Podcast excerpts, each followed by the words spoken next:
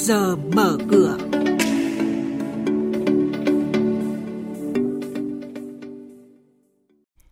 Thưa quý vị và các bạn, chuyên mục Trước giờ mở cửa có những thông tin đáng chú ý sau. ADB dự báo kinh tế Việt Nam tăng trưởng 6,5% trong năm 2023. Doanh nghiệp bất động sản chủ động cơ cấu tăng nguồn cung phù hợp với thị trường. Trên thị trường chứng khoán, dòng tiền tập trung ở nhóm cổ phiếu vừa và nhỏ. Và ngay sau đây, biên tập viên Hà Nho và Bá Toàn sẽ thông tin chi tiết. Ngân hàng Phát triển châu Á ADB dự báo tăng trưởng kinh tế của Việt Nam sẽ giảm nhẹ xuống mức 6,5% trong năm 2023 và tăng lên 6,8% trong năm 2024.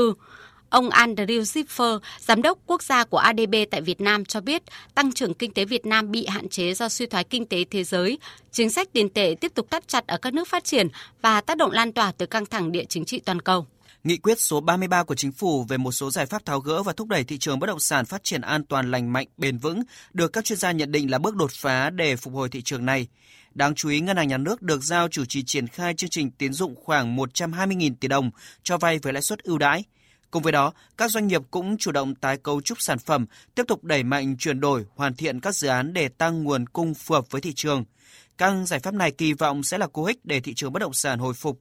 Tiến sĩ Nguyễn Văn Đính, Phó Chủ tịch Hiệp hội Bất động sản Việt Nam phân tích. Tôi thì đánh giá là hiện nay có hai đối tượng đang rất tích cực. Một là nhà nước, bộ ngành họ đang tích cực điều chỉnh các cái chính sách để tháo gỡ những cái điểm nghẽn. Nhóm thứ hai là các cái chủ đầu tư tạo ra nguồn cung cho thị trường, đang cấu trúc tạo ra những cái nguồn hàng hóa căn chỉnh để nó phù hợp để đưa ra thị trường. Như vậy, những dự án đang được hỗ trợ, thí dụ như dự án đang thương mại mà muốn chuyển sang nhà ở xã hội thì sẽ được chính sách hỗ trợ nhanh hơn, thủ tục nó sẽ gọn hơn với những cái dự án nhà ở đang có sẵn. Quý vị và các bạn đang nghe chuyên mục Trước giờ mở cửa. Thông tin kinh tế vĩ mô, diễn biến thị trường chứng khoán, hoạt động doanh nghiệp niêm yết. Trao đổi nhận định của các chuyên gia với góc nhìn chuyên sâu, cơ hội đầu tư trên thị trường chứng khoán được cập nhật nhanh trong Trước giờ mở cửa.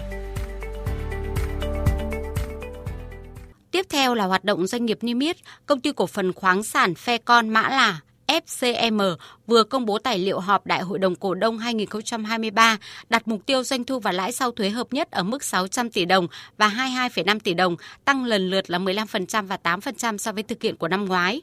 Cổ tức năm 2023 dự kiến tỷ lệ 2,5% bằng tiền. Năm ngoái thì FCM không chia cổ tức. VietinBank đề ra mục tiêu đến cuối năm nay tăng trưởng 5-10% tổng tài sản so với đầu năm, dư nợ tín dụng tăng theo hạn mức được Ngân hàng Nhà nước giao trong từng thời kỳ.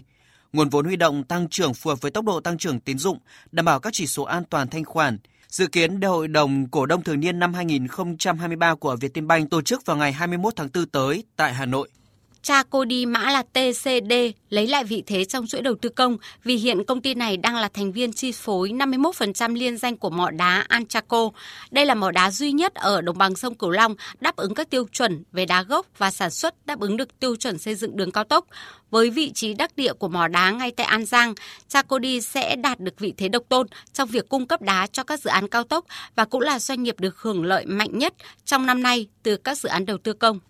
Công ty cổ phần cơ khí lắp máy Lilama bị Sở Giao dịch Chứng khoán Hà Nội cảnh báo về khả năng hủy niêm yết cổ phiếu sau khi báo cáo tài chính kiểm toán năm 2022 được công bố. Công ty có kết quả sản xuất kinh doanh thua lỗ trong 3 năm liên tục.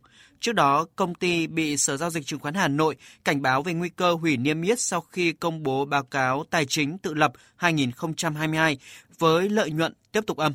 Trên thị trường chứng khoán, diễn biến đáng chú ý là đã có hơn 10.600 tỷ đồng đổ vào thị trường sau hơn 1 giờ giao dịch phiên chiều qua. Nhóm ngành chế biến thủy hải sản bất ngờ đang vươn lên top 2 trong các nhóm ngành tăng giá với mức 2,45%. Các cổ phiếu trong nhóm không có cổ phiếu nào giảm giá. Một số mã tăng khá như là ANV, CMX, IDI. Nhóm chứng khoán đã tăng mạnh 2,8%, nhóm các cổ phiếu công ty chứng khoán nhỏ thì tăng tốt hơn các công ty có thị phần và vốn chủ sở hữu lớn hơn. Đóng cửa thì VN Index ở mức 1.078,45 điểm, HNX Index ở mức 210,73 điểm và đây cũng là các mức khởi động thị trường phiên giao dịch sáng nay.